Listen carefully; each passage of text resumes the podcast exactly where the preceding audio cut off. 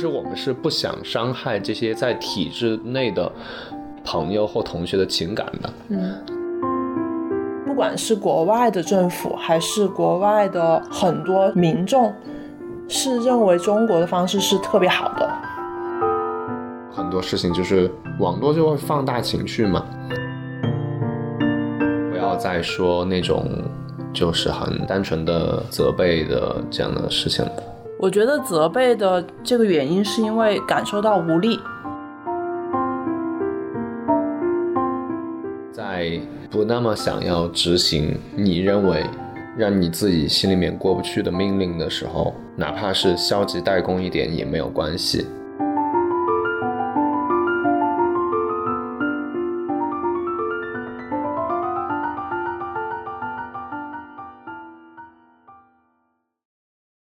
Hello，我是框框。Hello，我是 MK，欢迎收听。要求你听，好吧，就这样吧，好凑合。然后今天呢，这一期其实，呃，想聊的话题是比较沉重的话题，是我们临时决定加更，真的很临时，因为是今天才发了一期，然后今天就录新的一期，超越了我们的效率上限。对对对，忽然就觉得自己变成了一个日更节目，不可能的。对，然后就来说一说今天想聊的话题，其实就是疫情，呃，主要其实是嗯上海的问题比较多一些吧，也其实不能说是我们会聊上海的问题，是。呃，我其实是因为上海的问题，然后所以我在自己的朋友圈最近都特别的活跃，嗯，然后就发了一些，或者是转发了一些我们觉得应该是真实的文章，嗯，也收到了很多不同的朋友的反馈，嗯嗯，然后就因为这些事情，然后让我想到了我们可以录一期这样的节目，嗯，对，就是因为上海疫情这个情况。我们还蛮频繁的发了好几篇转发文章，写了一些我们自己的感想。我们就想要不然就录一期，把自己的想法更全面的表达一下。嗯，对对对。然后我感觉突然有一种很廉价的感觉，就就觉得从这一期开始，我们好像就是。真正的变成了境外势力，然后，然后，并且就是可能这一期我不知道，呃，我们具体会聊到什么样的程度，但是我们仍然是不会做自我审查。我刚才就我想的是更克制的，嗯，更中立的来说自己的想法，嗯、而不是说过于情绪化的来表达。一些可能没有用的情绪，对，反正目前为止是这样的，而我的利益其实也是这样的。其实我，呃，我就先说一下我为什么有这个想法，录这样一期节目的这个想法，其实来自于，呃，因为最近就看到了很多上海在全域静态管理之后出现的一些多多少少的呃社会组织的问题和生活的问题。就是有一些上海的朋友啊、同学啊，然后我们也有在网络上、媒体上看到的文章啊之类的，嗯，呃，去也不能叫证实我们的想法，但至至少说是，呃，是可信的事实，我觉得可以这样说吧。但是对于我个人来说，他遭遇了这样呃一个困境是这样的：一方面呢，对于当局或者是对于 ZF 来说，就是我们可能是大部分是。骂，我们就说是骂吧，就是其实是宣泄一种不良的情绪。嗯，但是同时，呃，有另外一件事情是，其实以前很要好的朋友，其实他们也是体制内的人。然后，况且是什么呢？是因为我的家乡，呃，最近处于一个呃高度的风控的这样一个情况之下。然后我有的同学，因为他们在体制内工作，然后他们就也参与到了，呃，我们之前可能会批判的这样一种我们所谓的防疫爱好者和义卫兵的那样的队伍里去，就不管是被动的还是主动的。然后我其实产生了一个这样的情感的困境，就觉得说，呃，我们一边去骂 ZF 的时候，然后一边就在情感上觉得说。其实我们是不想伤害这些在体制内的朋友或同学的情感的，嗯，就是其实我们骂的时候，我们就是不会主动的把他们放到其中去。但有朋友和同学或者是亲近人在这个体系内的时候，就会觉得说，呃好像把他们也骂了，好像就他是有受到被攻击他的感觉的。对对，他是有，因为他有这样一个他的社会群体的认同嘛，他肯定也会觉得自己受到了攻击。但是其实站在个人的角度来去想的话，他们也需要生活，他们也需要，就是比如说不能因为哪怕是他们现在很气愤，嗯，呃，他们不想参与进去，但是如果说有那样的指标啊，这样的监督的呃方式的话，就是他们可能也为了自己以后能过上更好的前途，不能说因为今天很气愤，所以我们就呃搞一些很反对的意见啊，然后去毁掉自己的前途。我们也是那样的体系培育出来的，然后我们也对那个环境，其实在我们的心里还很熟悉，嗯，然后所以我们能体会到，其实作为个体来讲，当你不得不在这个体系内的时候，是有一些，呃，怎么说呢，就是必须要服从的事情的。所以我今天这一期节目的很主要的内容就是想说，在这样的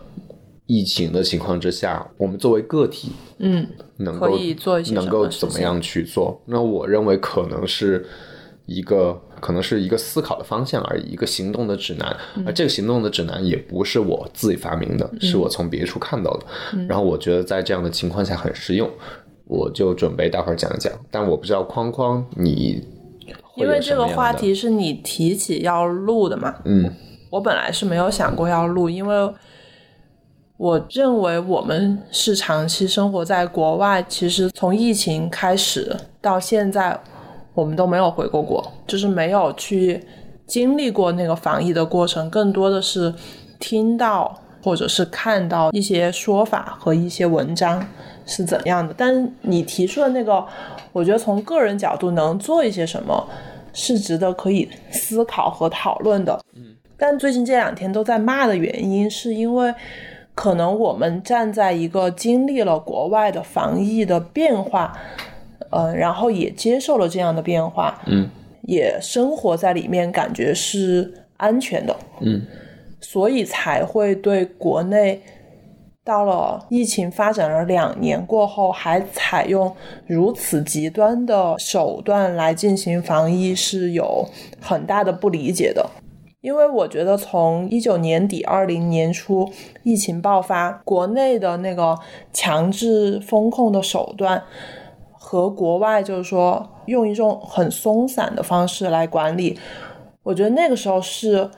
不管是国外的政府还是国外的很多民众，是认为中国的方式是特别好的。但因为这个病毒和疫情的情况已经发生了很大的改变，加上也有就是所有人打了疫苗的情况，那现在过了两年过后，如果还采用当时对武汉的手段的话，是一个我们感觉是一个很极端的方式来进行很简单化的控制，不能因为说我们是人口很多，我们就要做出这样的方式。嗯，当然这是你的观点，对我的观点，对对对，所以我才去发一些文章，然后来进行转发。嗯，然后当然，对于上海的很个体的每一个人经受的，比如说这两天提到的。没有东西可以买，大家都在抢菜，还有就是说杀狗杀猫，以及不能出去看病，我觉得这个是对于个体的关照的来说的话，是一个不太可以容忍的点，嗯，也觉得是还蛮离谱的。对，就是没有没有 HR，对对就是就是我的我的观点是这样的，更多的就是不理解，不知道为什么要这样做。嗯，也不是说就是全世界都是一个这样的情况，其实是国外已经放开了，大家也有很大的数据量来支撑。嗯，到底这个致死率是多少，传染率是多少？但是在中国，这个好像是不被接受的。嗯，对。当然，我觉得那个是因为它是一个长期的社会建构嘛，不会在很短的时间内去打破。然后，另外也有所谓的呃 political 的原因，嗯，因为一旦去打破之前所塑造的那个形象和之前的那个话语体系，得出来的结论的话，他其实会对他自己的形象有比较大的影响，所以可能吧。嗯，当然，我觉得其实如果大家去听其他电台，一定会听到更多的比我们表达的更好的观点，所以在这个上面，我今天其实不是想说太多，那我就来说一说，呃，我们刚才提到的那个点是叫做作为个体，就不管是在这个呃体制内还是不在体制内，嗯然后我们能够做的一些事情啊，做的一些东西，然后我觉得，尤其是对于那种真正的能够行动的人来说，因为其实我知道，我有上海的很好的朋友，他是没有办法去行动的，就是他是大部分人是不能其实大部分人没有办法去行动。那对于那些能够行动的人来说，我们能够做一些怎么样的事情呢？这让我想到的其实是龙应台先生的一篇文章，就是他给他的儿子安德烈的一一封回信，嗯叫做《积极的道德与消极的道德》。那我的这个思考的方式就是从他这样的一个文章里面得来的。嗯积极的道德和消极的道德其实说的很简单，就是积极的就是你去做那样一件事情，就是道德的事情；那消极的道德是你不去做一件事情，那就是一件道德。嗯。那其实我觉得，如果说我们不得不融入到这个体制内，让这个体制去实现我们现实生活里面的一些，不管是金钱啊、社会地位啊，或者其他方面的呃愿望，或者是生活的必须，嗯。那我们可以去思考一下，怎么样在自己对体制的东西不满意的情况下，能做一些我们认为让自己良心更过得去的事情。那我认为这就是一种消极的道德。那就好比说，呃，如果说被命令到去杀猫杀狗，嗯，那我觉得那就用一种消极的方法吧，就是如果说真的是就一点都不用去触碰这件事情的话，那就不要去触碰，就去回避它。然后如果是它的后果并没有那么严重的话，嗯。呃，就是可以就是去代工一下呀，也没有特别大的关系。这个其实让我想起的是在流传于我们之间的二战的故事，就是说嗯被占领国家的就是人民被纳粹强行拖去当劳工的时候，嗯然后会让他们在军械厂里面工作，然后就会让他们去生产那个炮弹啊什么的，嗯。然后他们就会在有一些炮弹里面少装很多弹药，，OK，甚至是不装弹药，让它变成一颗哑弹。嗯，这个其实就是我认为就是还算是一种消极的道德，因为他选他其实很难界定，他既是积极的，他选择去做这件事，那同时他是在就是说在你规定的事情里面去规避，不要把这件事情做得那么的好。嗯其实我觉得这个已经是一件非常非常了不起的事情了。这个就是个人，因为你觉得他承担了一些风险嘛，对他承担了风险，他承担了一些风险，对他被命令到需要做的事情不那么的上心，不那么的完美的执行，我觉得这就是一种道德的事情。嗯。嗯。那积极的道德，我觉得。那可能就是说，如果让你去做一下什么核酸检测呀，就是可能更温和一些，更有耐心一些。这样做的话，就是一种积极的道德。嗯，邻里之间的互相的理解吧。嗯，对，我觉得你刚刚说的那个就就其实也是我想说的。嗯，做核酸这个事情，因为就有很多朋友或者是以前的同学啊，他们要么是自己主动去做志愿者，然后要么就是被嗯派去做。就是参与到核酸检测的这样的队伍里面去嘛。嗯，我们其实听过我们身边的朋友，就是他们在前一波疫情回国的时候，嗯然后到了机场，然后去被核酸测试的时候，嗯就会遇到那种，嗯，怎么说呢，下手非常重的人。对，但它那个好像和国内不太一样。国内的大面积做核酸检测是做就是嘴巴里的那个核酸检测，只做咽拭子，不做鼻对拭子。咽拭子不做鼻拭子，但是回国的所有人是要做鼻拭子，嗯，那个就让人非常的不舒适。对对对，嗯，那总之就是我们想说的，其实就是一种积极的道德的方式，可能就是当如果你不得不参与去做核酸检测的时候，现在天气也开始热了，然后可能需要穿很厚的防护服，然后而且不透气啊，等等等等。其实，而且我们对病毒又怀有恐惧，嗯，在这样一种就生理和心理都极度不舒适的情况之下，如果还能够尝试去给来的人一点温暖，把他们也当做跟自己一样的人来看待，就是他们也是有恐惧、有不舒适啊，等等等等的，嗯，多一点温柔。当然看情况，我觉得不是那种一味的忍让的温柔，就是因为会遇到那种蛮不讲理的人嘛。但是对于我觉得是互相的吧。对对，是互相的。只要是在相互尊重的基础上的话，我觉得多一些温柔和温暖，这就是一个主动选择去做的更好的事情。所以我觉得它是一种积极的道德。嗯，它可能是各方面的，就比如说工作人员他需要做出积极的道德，但作为就是老百姓，就是被就风控的人。也是需要做出积极的道德，比如对工作人员的更多理解，因为我了解到也有那种，他可能知道小区有阳性或者有密接，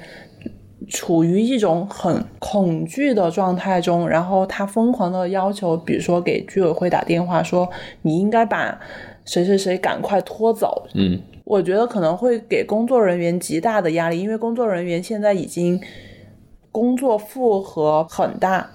然后对邻里，就是因为这个病毒其实并没有这么恐怖。嗯，这是你的观点，病毒没有那么恐怖，是你的观点。我的观点。然后，但是就对你的邻居过于防御的状态，要求不是一种以一个人的方式来对待他，就感觉他得赶快像病毒一样被拖走。嗯，然后我觉得还挺恐怖的。嗯。就所以，我觉得在这个时候，让自己保持一些理智来面对这个事情，嗯，也是一种积极的道德的状态。嗯，对对对。然后就另外一个，就是我特别特别想说的是，我有一个豆友，应该是一个九零后的小姑娘，然后她之前好像是做影视行业的，她好像就在上海。嗯。她就是一直是那种很积极生活的人，然后她之前是。当他待业在家的时候，他就会，他就不会让自己闲着，他会自己写一些小说呀，或者是写一些文章啊，发在网上。然后前两天我看到他做了一件非常非常棒的事情，就是他去申请做骑手，哦，就是做那个跑腿的骑手。我就觉得啊，这就是我见过的身边的最让我感动的事情。就我看到，在所有的呃人可能都在转发。负面的消息，当然发生，我觉得是一种非常非常必要的事情，就是只有发生了，被看到了，然后才能被正确的面对，才能被正确的面对。但是，他就是除了发生以外，他是不断在思考自己能做什么，然后最后他做了这个决定，嗯，我觉得非常非常的勇敢。他的这个行为，我感觉是可以，就是用自己个体一个人的力量，去在自己的能力范围上去帮助更多的人。对对对，嗯，我对我就可能他只能帮助十个人，但是帮助了十个人就是有意义的，对，就是说能帮助到一个真实具体的人。其实我觉得这也是我们最缺乏的东西，我不知道应该叫叫做文化或者是其他什么样的东西，就是我们会觉得 ZF 或者是为 ZF 工作的人都是官儿之类的，养他们好像都是。就是在这种时候派上用场的一样，所以到这种时候，我们对他们的诉求啊，或者是对他们的呃期待啊，非常的高，非常强。但是其实，在这种时候，你发现，如果在一旦组织陷入了一种混乱的情况之下的话，嗯，那其实自发性的组织是能够最大的解决实际的问题的，因为只有。就是 local 的当地的在地的一些人，他们才最了解他们那个群体的实际的情况。那比如说，我也会看到一些文章说，有很多女性或者是妈妈这样的角色，他们去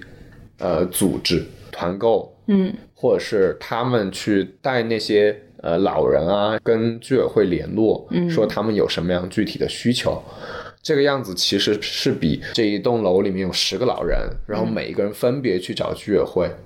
这个样子的沟通的效率更高的，所以其实您就会看到，在这样的情况之下，在很危机的时候，其实最靠得住的是就是自发的组织。这个是在任何一种社会体制或者是任何一个国家、任何一个地方都是这样的。但是我们需要发现更多这样的东西，我们需要更相信这样的东西，然后我们也能相信说自己如果能够参与到这样很自发的、很规模很小的组织里面，是能够贡献自己的一份力量的，这是非常重要的一件事情，而不是说，呃，想要做一件很大的事情，想要把自己放到一件很大的意义宏伟、的事情宏伟的里面，才能好像自己才能改变世界一样。我觉得不用带这种想法。嗯，我理解你说的那个状态，可能是因为长时间我们都处于一个多年的教育都是一种自上而下的控制式的就是管理，嗯，所以当遇到这种事情的时候，是偏向于等待一个自上而下的命令或者是规范、或者是行动的指南，行动的指南，对对对，就是不知道自己应该做什么，所以就是你说的这种自主性的行为，它本来就是受到一定的限制的，它也是一个我们不太就是不太习惯的一个行为方式。对对对，嗯，但是确实像你说的团购，它就是一种自下而上，然后可能需要大部分人一起来完成的事情。这种我了解到，它一般就是说可能是。嗯，这个社区里面的以前的是一个小商小贩，然后他有这样的资源，他既有渠道可以买到东西，然后又有客户的资源，需要他发起这个力量，然后让大家一起来完成这件事情，来做成这个团购。像你说的，要自发的去做这个事情，呃，我前两天就有看到，就是说这种自发的事情其实还蛮依靠说是真实的物理上的。邻里连接，而不是说我们一直嗯停留在网络上面的一种宣传，嗯，或者是发声。嗯，他需要的是，当时好像你给我讲的是 proximity 这个概念，就是说是你临近的，对对对，是你因为你物理上的临近，是对，就一定是物理上的临近。然后在这个很极限的情况下，就发现物理的临近的关联性越强的话，这样的凝聚力就越强，可能可以更好的解决这个具体的问题。对对对，哦，我还想起一件，就是你刚才说的，你的情感上很困扰于，就是说你认为你以前的朋友或者是同学，然后他们进入了这个体制，就是他们必须要去做一些你认为不应该做的事情的时候，嗯，或者是他们就是从情感上，就是说他们的想法和他们的情感就是认同这件事情的，我觉得可以有争论，嗯。就是可以有讨论，可能更多的是保证了大家的不同的发声的方式，对，而不是说当我们遇到这件事情过后，我们就说它好像是一个挺刺激到每一个人底线的问题，嗯。然后我们就不要谈论它，嗯、我们就认为对方和我是不一样的人，是不同想法、不同观点的人，我觉得是需要分离看待的。就可能在这件事情上，我们是有不同的看法，但作为个人关系的朋友或者是亲近人、家人，它是很复杂的，就不能用这一个东西来衡量。对这个其实嗯。不仅同意，而且这你刚才说的，其实也让我想起了，呃，今天恰好就是我回复了在我老家的朋友，嗯他的朋友圈儿，嗯。就是因为他应该也是参与到了这个风控的工作的环节里面，嗯。然后就好像自己其实有一些不得不做的事情啊，比较无奈的事情啊等等，至少是不想做的事情。那一刻，其实我就想了想，我就告诉他，我就说，其实，呃，我的朋友圈里面，我骂归骂，但是我们是朋友，我就是只能希望一切都快点过去，所有人的生活都能够恢复安宁。嗯，我觉得其实我想表达的就是你刚才说的那样的观点，就是说我们可能在一件事情上有观点的不同，那尤其是这种所谓的 political issue，就是可能大家会比较敏感一些。嗯就是大家平时在生活中也是这样的，千万不要因为讨论 political issue 就觉得说我们是完全不同的人，然后最后就是伤害彼此的个体的情感，然后甚至是有产生很大的割裂啊什么的。我觉得这是这是其实没有必要的事情，就把这两者分开去看待。因为政治学的调查其实也就证明了，哪怕是在观点上的有争论，我们在行动的时候等等，通常来说，其实我们会做一样的事情。对，我觉得这件就是这方面的讨论，在国内本来就是一个很不成熟、我们很陌生的环境，在国外其实大家就是说有遇到不同的。想法的时候是还蛮正常的，他可能会有激烈的讨论，但不一定就是说会伤害到个人的感情，只是说在这个不成熟的状态下，需要自己去控制自己的情绪和掌握那个度。对对对对对，而且尤其是我觉得，就哪怕是一时间没有掌握好，嗯，就回头的时候也要告诉自己，就是刻意的告诉自己说，